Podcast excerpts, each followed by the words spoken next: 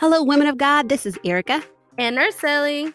And we want to welcome you to the Upstream Pursuit podcast, the leadership podcast for Christian women going against the current. Last week, we were asked to share 21 things we learned in our 20s. And I have to say, I had so much fun taking a walk through memory lane. I really did. Yes, it was so fun. We talked about a lot of the things that we learned that have impacted us and also brought us to a place where we are now and who we are now but we thought it might be good to elaborate on who we are more specifically in Christ this week. Yes, and I've been thinking a lot, you know, ever since we decided we were going to talk about this topic, I've been thinking a lot about all the things that make me who I am, right? And I'm sure mm-hmm. that there's a more scientific, bio psycho social explanation for what makes Whoa, is that even a word? I think it is, but I'm not sure. Mm, all right. Somebody Google that. But yeah. no, but I'm sure that there's one of those things, right? But I've been thinking a lot about, you know, again, what makes me me. And I know for me, you know, my racial, ethnic, and cultural identity really shapes a lot of the things that I think and do. Also, my military veteran status shapes a lot of how I think and lead. Yeah. And my experiences have shaped a lot of the decisions that I make and also shapes the relationships that I have and the relationships that I pursue. So, some of those are some of the things that I've been thinking of. But what about you? Have you thought of uh, some of the things that make you you? Yeah. I mean, I feel like I would identify the most as a wife and a mom. Um, and then perhaps I would say maybe as a leader because of my my position in that I lead a team, and then maybe like a daughter because like I'm a daughter of a pastor of a bilingual church, and that has really shaped a lot of how I think and make decisions and kind of how I've lived and shaped really a, a lot of my upbringing. That's really interesting, and it, and it makes perfect sense. Um, you know, I was also thinking about some of the personality traits, or even the patterns of feelings, ideas, uh, thoughts, behaviors that make us unique. Um, is there a personality trait that makes you you? If that makes sense, I would say probably um, efficient, practical, straightforward. You're the- definitely straightforward. mm-hmm.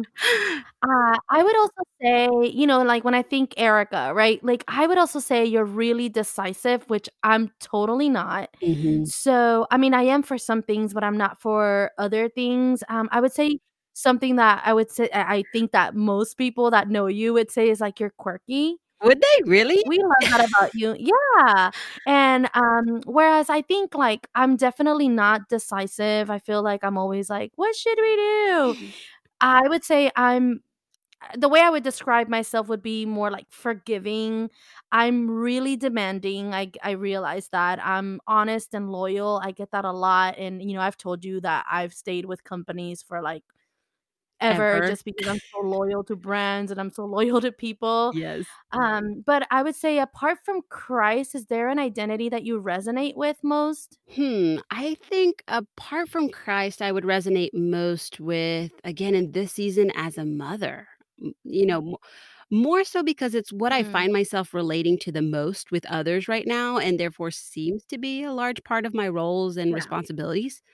I'm not sure if that would be identity, but that's what I think of. Yeah, I've been trying to figure out which part of my identity I resonate with the most too. You know, and it's so interesting because in other seasons of my life, I think I would have said ethnicity and gender, but now I feel like it's mostly veteran status. Like I had this realization recently that my military experiences have shaped my personality and also my worldview a lot more than sometimes I give it credit. Mm. You know, the first thing I learned in the Air Force was the Air Force core values. And um Ooh, what are they? and so I don't know. Yeah, well, integrity, integrity first, service before self, and excellence in all we do. Ooh, look at you. to recite them every morning. Gold stars. You guys get gold stars. We did. But you know what? And so I don't know if I already had these things that led me to make that path or um and so you know my military experiences just affirmed it mm-hmm. but you know for instance integrity i would say is a super super important characteristic of me and for me i think just being honest is really important Be- even before christ i've always been like that um, I also say I'm service oriented, but again, you know, I don't know if that's something that I learned in the military because I feel like joining the military in itself was an act of service, so maybe that altruistic-ness in me was already mhm. there. And then I would also say, um, excellence, right? So, you know, when I said earlier that I'm super demanding, I like things done well or as, you know, to the best of my capacity, to the best of the people, the capacity of the leaders that I that I'm leading. And so I would say, you know, those are a, a big part of it. I, I don't know. I mean, you know me. Would you say that that's accurate? Yeah, I mean, I think when I think of you, I think of how your thought process works and your explanations. They're always very insightful and you're quick at it too, which is one of the many reasons why I love you as a co-host. But because my brain does not work that quickly. Um, but you also find the good in people and it it's really it seems like it's really easy for you, and then you also say it to people. For example, you'll stop and just tell someone what you love about them, and I think mm-hmm. those are pretty unique abilities that you have. Aw, thank you, Erica. It's true. I mean, I would love to continue, like, receiving praise because, like, I'm really good at being humble, hashtag humble. But no, but I asked that, uh, I actually asked that question to follow up with another question, you know, Oh, because do I know, right? I'm, like, just filling you with questions. Do you think that how others view us impacts the way that we view ourselves? Oh, absolutely. I think people have a strong impact on how people view themselves in both positive and negative ways. One example that came immediately to mind is something that my dad has said to me for as long as I can really remember. He's always said, "Erica, you're a leader." And I can even hear him saying that right now, like, "Erica, you're a leader." And, you know, at a such a young age, I'm not sure how confident he really was that I was a good leader, but he Mhm. said it so much. I grew up just thinking that it was part of who I was. So when it came to the opportunities where there needed to be a leader, like in a like group setting or things like that, I felt compelled to step up because I thought that was just what I was supposed to do because he said I was a leader. Yeah, and that's interesting because I just said to your mom a few days ago, like, Erica is such a strong leader. Um, and and you are. Again, here we Oh go. my goodness, We We're just gonna be like, "You're awesome." No, no, no, you're more awesome. exactly. No, I I literally just said this to your mom, but, um and, you know, on kinda similar note, but different note, you know, I'm a total nerd, and I also had to study this in college, but, um, there is a a sociologist named Charles Cooley, and he came up with the concept called the looking glass self. Have you ever heard of him or the concept? I've never heard of him, but he sounds cool. Well, because his name is Cooley. Yeah. I did say she was quirky. Okay. I'm not quirky. Well, you're not, okay. But the, um but the premise of the theory or concept is that our self-views are shaped by our perception of other people's opinions about us. So it may not even be the real opinion of that person, but those perceived external views impact us or could impact us in real and I would say even big ways. And Yeah. it sounds pretty consistent to what you were saying about your dad, right? You know, in your case, like your dad was saying, like giving you positive affirmation, and your perception was that he perceived you as a leader. And in the same way, you know, just think about how many children grow up with feelings of abandonment or rejection or self hate because of something parents didn't do or say that gave them the impression that they weren't loved, accepted, or valued. Mm-mm, you are striking a chord with me right now. This is something that I see so often when I'm working with youth. And you know, I I, you know, mentor youth and I've Mhm. worked with youth for quite a while in different capacities at the uh, church, but this is exactly why I feel God often brings people alongside us to affirm our identity and, you know, let's keep it real. There are those that come to us and deter us from seeing our true identity. But Yeah. when we get caught up in these worldly perspectives, it causes us not only to live for ourselves, but it often leads us down these paths of depression and heartbreak and disappointment, which is what I often see in youth, where they're, you know, definitely thinking that because their parents don't do something or say something, or if their friends don't react in the ways that they want them to, that, you know, in in essence, that means that they're not valued or they're not loved. And it's so painful to see. But I mean, I think that's why it's so important that we rely on who God says we are as individuals. Mm, yeah, that's good. And in a way, it's kind of refreshing because it puts us all on the same level playing field. Yeah. You know, because apart from Christ, we are all sinners. We're all imperfect, hostile, sinful Yeah. beings trying to stand right before a holy God. But the good news, pun intended, because this is literally the good news, right? Is that according to God's word, God shows his love for us and that while we were still sinners, Christ died for us. And when we place our faith in Jesus, only then we are in right standing with God. Yeah. And in scripture, the scripture does remind us that we have now a new self in Christ. So the old is a goner, it is afuera. You know, we are completely made new. And so as Christians, um, we no longer put our identity in the old self or our sinful ways, but now we are giving a new identity. We become a new creation Yeah. and now we have a new self. Yeah, that's good. And listen to this. In Ephesians 4, Paul is talking and he's giving instructions for Christian living, right? And he says this starting with verse 20. He says, But that is not the way you learned Christ, assuming that you have heard about him and you were taught in him as the truth is in Jesus, to put off your old self, which belongs to your former manner of life and is corrupt through deceitful desires, and to be renewed in the spirit of your minds, and to put on the new self created after the likeness of God in true righteousness and holiness. That's good. And here's the thing in today's culture, the world throws at us a million messages about who we are in our Facebooks and the ads and everywhere, basically, you look. And we all know that. We've heard that a million times. But I feel like the crux of all of this as Christians is our identity is found clearly in Christ. But I want to take it one step further Okay. because I've seen often that when we talk about our identity in Christ, we're real quick to share identifiers such as unique and precious and special, and which are all true and can be backed up with scripture.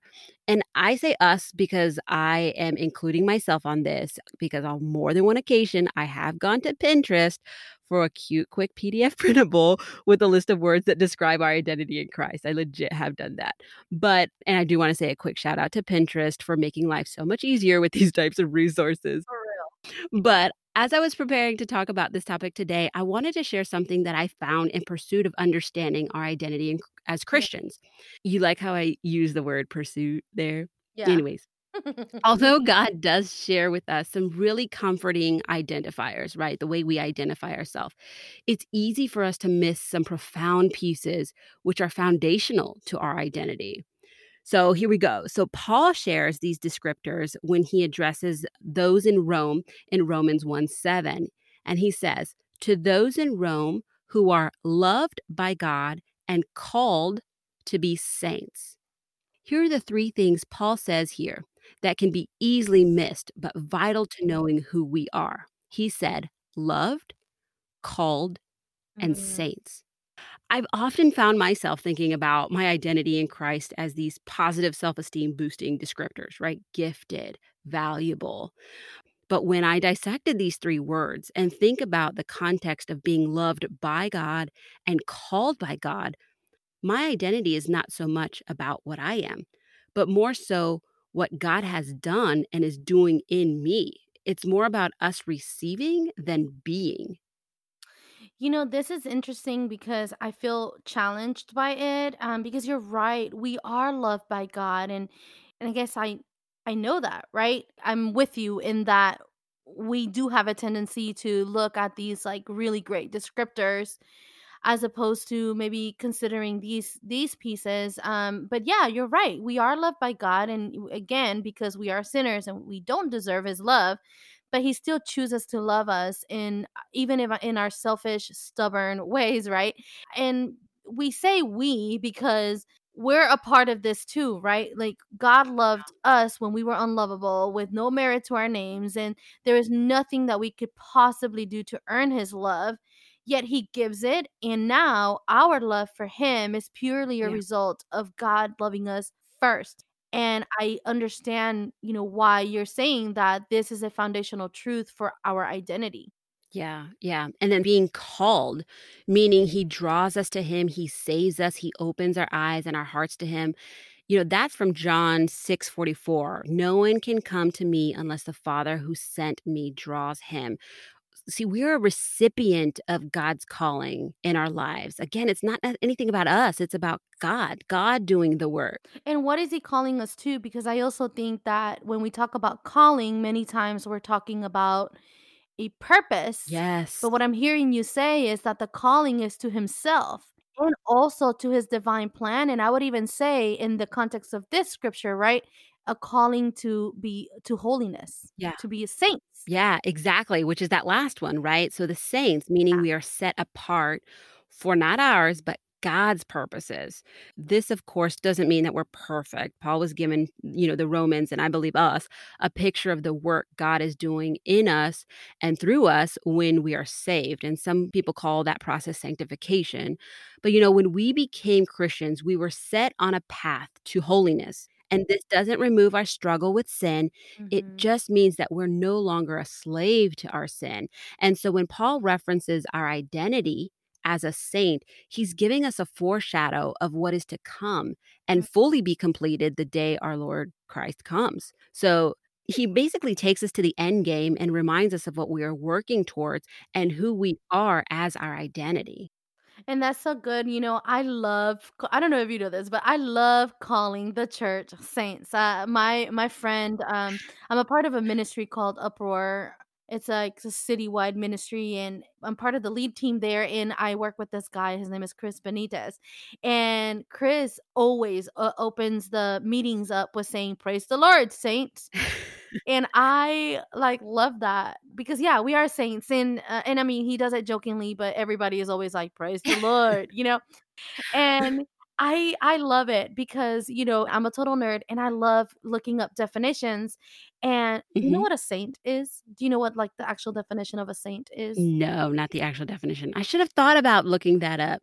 You're good. Well, so but I'm you know, I got I you, know, right? you But do. okay, so it is a person who is acknowledged as holy, patient, kind, or virtuous. Mm. and, um, and then, you know, for those who wanna explore more, virtuous means showing high moral standards.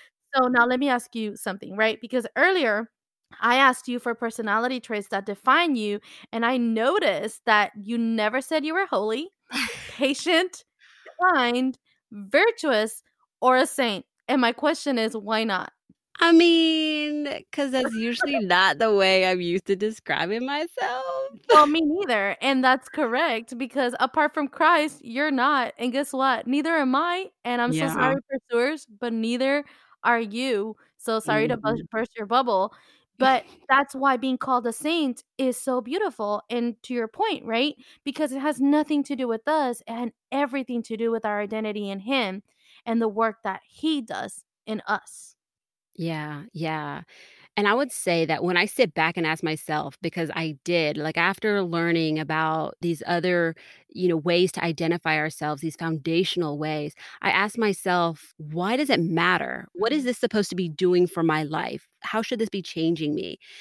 And really, this is what my conclusions came to. It's knowing I'm loved should bring me to a place of humility. Yeah, that's good. And knowing I'm called brings me to a place of repentance and Mhm. thanksgiving. And knowing I'm on the path of this holiness gives me the hope to persevere, even in the most difficult situations, because at the end of the day, that's my identity. That's who I am as a daughter of the Most High King. And that's great because this is something that I always share with the worship team, right? You know, before we are worship leaders, we are disciples and we are worshipers. And this is important because if my identity is in being a worship leader, then my worship becomes about those that I'm leading and not about Him. And in the same way, if my identity is in my instrument, you know, it's what I tell them all the time. If your identity is in your guitar, if it's on your bass, if it's on your drum set, then what happens when you lose a hand? You know, God forbid, you know, but you know what I'm saying? Like, Yep. and I'm picking on my team, but it could be anybody, right? Like, we have a difficult time recovering and coping because our identity was misplaced. It was, we were worshiping the created things and we weren't worshiping the creator.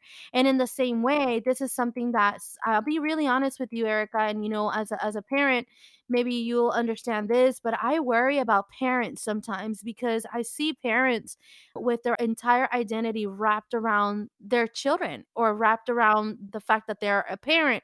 And again, God forbid you lose a child Yeah. and then your entire life can come crumbling down because the identity piece was placed on being a parent as opposed to placed in Christ. And you know, as someone who has lost a child, I understand that very well. I remember, um, I'll, I'll I'll say I'll never forget whenever I lost, you know, my child. I remember one day I was on the bed and I was just I felt so empty. I mean, I remember just crying, and my mom was na- next to me, and I remember feeling this hole in my heart from this loss. And I remember turning to her and I said, Mom, I said, I feel hopeless and I have Christ. I cannot imagine someone who doesn't have Christ going through this same experience. And my mom just kind of nodded, you know, because yeah, like it's devastating. And if your identity is not in Christ, it can really, really take you down the wrong path. Yeah, it's definitely a slippery slope that can easily lead to the things that we've talked about, right? Despair, depression, even a loss of faith when we put our identity in these other things that are around us and not in God's identity that He has for us. Yeah, that's good. And I don't know if you know who Steffany Gretzinger is. I mean, you impressed me recently by knowing who Taylor Swift was. Tay Tay. People got on me for that. They're like, "She is not Tay Tay," so that's my new thing. it is not Tay Tay. But um, no, Seriously, you know I don't know any of these people. I understand. But there is a song by Steffany Gretzinger. She is, uh, I would say, one of the most influential voices in worship leaders currently. She recently released a new album, and in that album, there is a song called More to Me. And this is what the chorus says All of the others, they don't matter. You are everything. All of the others, they come after. You mean more to me. And every time I hear this song, I'm like, that's rough. And it challenges me so mm-hmm. much because I know that she is a mother and she is a wife. And in this song, she is professing that Christ is first and that the rest are second. And so of course, you know, I I would imagine that her husband and her child are very valuable to her. But if you ever listen to her speak, it is very very clear that Christ is just simply more to her. And I'm like, "Man, that's rough." And it's so upstream, it kills my flesh. Like not my spirit. It kills my flesh every time I hear it. Yeah, so I have a story. This mm-hmm. reminds me of a moment I had with my dad. Oh. And I was probably in middle or high school, and I honestly don't remember the full conversation, but what I do remember is him basically making the point that if he had to choose between Christ and me, he would choose Christ hands down. Ouch. And I was like, "What?" I did not expect him to say that, and of course, I for those of you who do not know me, huge daddy's girl, have always been, and so for my daddy to say this, I was like, "Wait, huh?" I honestly thought he was joking at first, Yeah. and I remember like, I can remember where he said it, we were in the car, he was driving, and we were going under this bridge, and I I don't again, I don't know how we had this conversation, but we did, and it was amazing to see a man love Jesus that much. What do you think eh that taught you though? I mean, I think because he there had to have been something in Christ that good that my Mm. dad would choose Christ over his family. And that honestly made me even more curious to press into who Christ was at a young age because I saw my dad choosing this man over me. And yeah, it was it was crazy. So, I can definitely relate to this singer that I don't even remember her name at the moment that you said, but because that's exactly you know, I was like, "How could my dad, like, he give up me?" How can someone love his child so much that he's willing to give up his one son for the sake of humanity? Dude. I'm just saying, like, God loved us first. He gave everything. We meant more to him, so much so that he gave his son so that we could be reconciled back to him, so that we can have a new, brand spanking new identity. And so, what then shall we conclude? Oh, wow, you sound like Paul writing to the Romans. I'm talking to the pursuants. Oh, oh, snap. Okay. Yes. No, but in all seriousness, you know, you're absolutely right. We are loved and we are called and we are saints. And I think the point that you are making today, which I think is so important, is that, yeah, like when we're considering our identity in Christ, let's not look to those identifiers for the sake of feeling better about ourselves, although that will come because that's the blessing God gives us but to look to him so that we can truly, truly understand who he says that we are. Yeah, amen. So this week, I say that we challenge our pursuers to pursue Christ with us, search God's word, his word, and meditate on who he says you are. And again, not only those that boast our spirits, but also those that remind us of being a recipient of God's finished work. And there's so many treasures to find as you explore more on this topic. Yeah, that's good. And so we want to thank you all for listening and we want to thank you again for going upstream with us. We hope that these conversations enlighten you, that they challenge you, and um, that they motivate you to seek Christ even more. And so we hope that you have a blessed week and let's stand for truth, pursuers.